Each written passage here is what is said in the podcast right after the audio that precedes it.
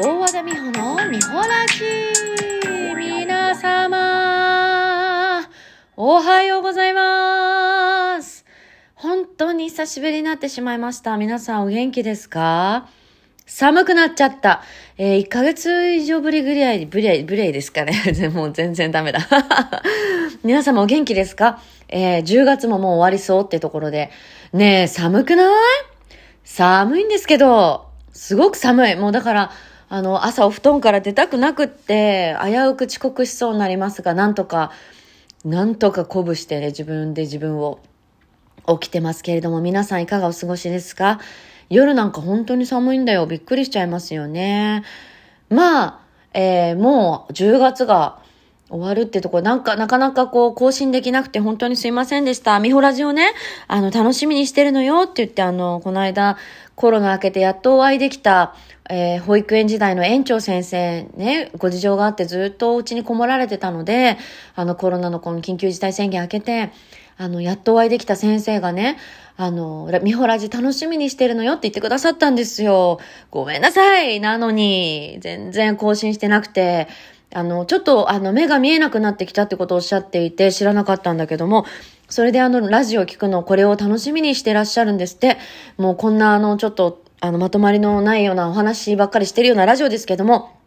あの先生は、私2歳から6歳までずっとお世話になった保育園の先生で、私の幼少期を知ってらっしゃるし、その後もずっとご縁があってね、あの、つながらせていただいてて、舞台の時には見に来てくださったりとか、その先生がね、やっぱ私、保育園の時からおしゃべりだったみたい。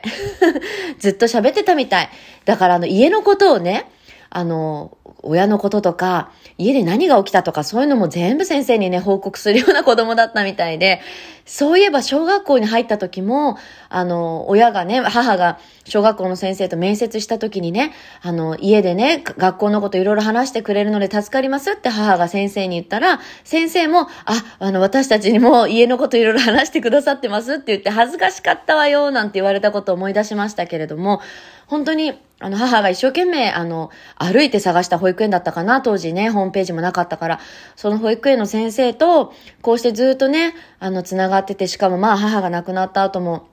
もちろんずっと、あの、あの、支えてくださってる先生でして、やっとお会いできて、そう、ミホラジのこと聞いて、そうだと思って、全然更新してないじゃないかと思って、あの、今、あの、更新しております。なんだかんだ、本当に忙しくさせてもらって、ね、娘が幼稚園に行った後にできることだったり、まあ、いて、帰ってきてから一緒にすることだったり、そして寝た後にすることだったりってあるんだけども、最近はね、寝るときにとにかく一緒に寝ちゃうので、あのー、ダメね。いや、よダメじゃないんだけど、夜やりたいことがあるんだけども、できなかったりとかして、あの、来週には福岡で、叙情の森という、あのチェロとピアノと私の朗読の舞台があるので、その自主練も自分でしたいし、しつつね、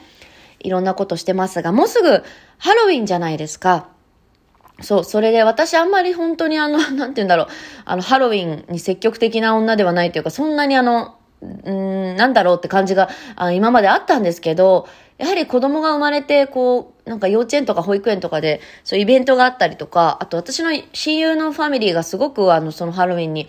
が好きでというか、アメリカ育ちだからね、特に好きだから、誘ってくれたんですよね、何年か前に。それでよく行くようにな、毎年行くようになって、そのうちの周りはね、本当にあの、アメリカのようでね、みんな子供たちがバーッとこう、道を歩いてると、お家で、あの、オープンにしてるお家があって、どうぞ、みたいな感じで、それでトリックアトリートって言うと、お菓子をくれるっていう、本当に、これが本来のハロウィンだなって、いわゆるこう渋谷でね、ワーキャーするとか、そういうのがとにかく苦手なんですよ、私が。あの、意味がわからないと思っていたんだけども、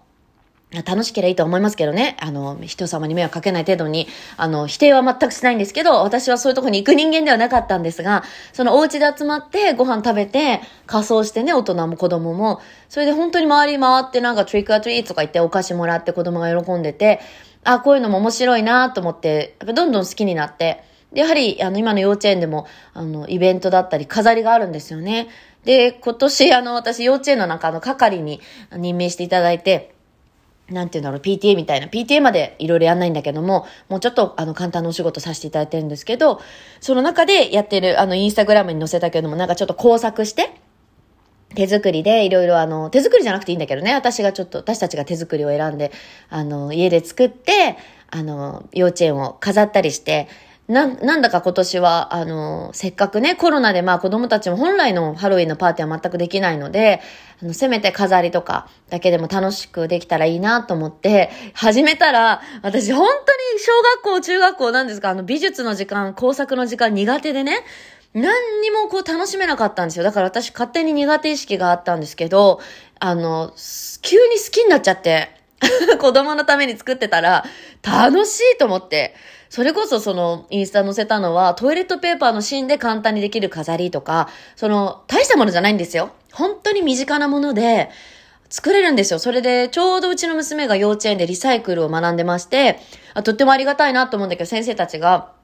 そのリ日本、日本、リサイクルってことをどうやったらできるかとか、どうやったら物を無駄にしないでいいかってことを、あの、何度も話してくれてて、なので娘の中でもこう、リサイクルボックスっていうのを家の中で作って、何かまた使えそうなものとか、工作に使えそうなものを入れとくボックスがあるんですけれども、そこにあの、牛乳パックとかね、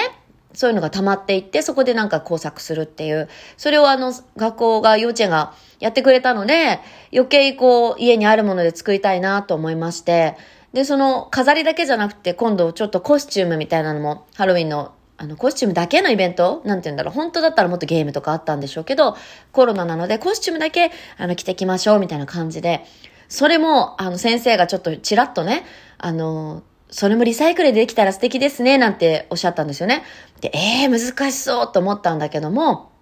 あの、人から借りるものでもいいんですよ。人が着てたものとか、ね、あの、お下がりって意味もそれもリサイクルにもなると思うし、何かこう家にあるもので作るとかも面白いなと思って、今頑張って、あの、作ってるんですよ。で、不思議とね、そのやっぱハマっちゃったから私が工作に、あの、娘も最初一緒にその工作一緒にやってくれてるんですけど、コスチュームも、ハロウィンの。気づくともう娘は違うことやってるのに、私はもう必死で、あの、ハサミで切ったり、糊で貼ったりとかして、でも、いいなと思って、その、いやいややるよりね、その、幼稚園の係になって、まあ、係だけじゃなくてもお母さんとして、その子供の行事とかを、あの、いやいややるよりは、こんだけ楽しんでやれたらいいなっていうぐらい私今楽しんでるので、あ、よかったと思って。で、今思い出してみたら、私も小学校3年生の時にね、山猫役っていうこう、学芸会で、小学校の山猫役だったんですよ。で、それみんな手作りだったよね、衣装が。鶏役の子も。で、山猫役のお母さんたちが4人ぐらい集まって、なんかあの、今、今はなき子供の城でね、あの、みんなで切って貼ったりして作ってて、全部あの母の手作りで私も衣装を着たことを思い出したんですよ。やっぱね、繋がってるというか、やっぱやってくれたことって覚えてるんだなと思って、まあ、覚えてるし、母も何度も私手作りで作ったよっていうのをアピールしてたので、あの、忘れざるを得ない、忘れるわけにはいかないんですけれども、覚えてなきゃいけないぐらい言われてたんで、でも、こうやってコスチューム作ってる時、きっと母もね、なんか楽しんでたなと思って。いやいややるより、本当に、あの、親の方がね、あの、楽しんでできたら、そんなに、そんな素敵なことないなと思っているんですよ。で、まだ幼稚園なので、まあ、幼稚園の方がそういうのって多いんですかね小学校よりも。なんて言うんだろう、母親の出番っていうのが、まあ、幼稚園にもよるか。うちはあんまりない方なんで、あの、お引き受けできた、そんなにほんと少ないんで、コロナでイベントも少ないですしね、あの、お引き受けできたんですけど、それでもせっかくやりますって言ったからには、なんか楽しみたいなと思ってたんだけど大丈夫だった。もう気にしなくても勝手に楽しんでました。で、特に今その工作にはまってるっていう、やっぱり、あの、あれですね、子供の時苦手だったものも、案外大人になって好きになったりとかしますね。だから苦手意識とか、あ、私それちょっと無理なんだよなっていうのってダメだなと思って。何歳になってもやってみるってことが大切だなと思いました。あの、下手でもいいんですよね。それこそあの、娘に笑われながら、あの、雑だなって言われながらも、なんか作ってみるっていう姿を見せてるってこともいいのかなどうなんですかね。うん、まあ、文句言いながらやってるよりはいいよね。何しろね、あの、うちの母が文句を言わない人だったので、とにかく、うん、愚痴っていうんですか？その言わなかったから、それは、あの、受け継いでね、行きたいなと思います。だから、あの、まあ仕事もしながらではありますけど、仕事も、まあもちろん私、好きなこと仕事にさせていただいてるっていうのもあるから、とっても楽しいですし、あの、事務作業みたいなのもね、独立してあるのも楽しいし、まあ、失敗もいっぱいしてますけど、それでも、あの、うん、何でも、何事も楽しんでやるっていうのは大事だなって思ってるっていう話です。今日特にその話をしたかったわけじゃないんですけど。ね、あの、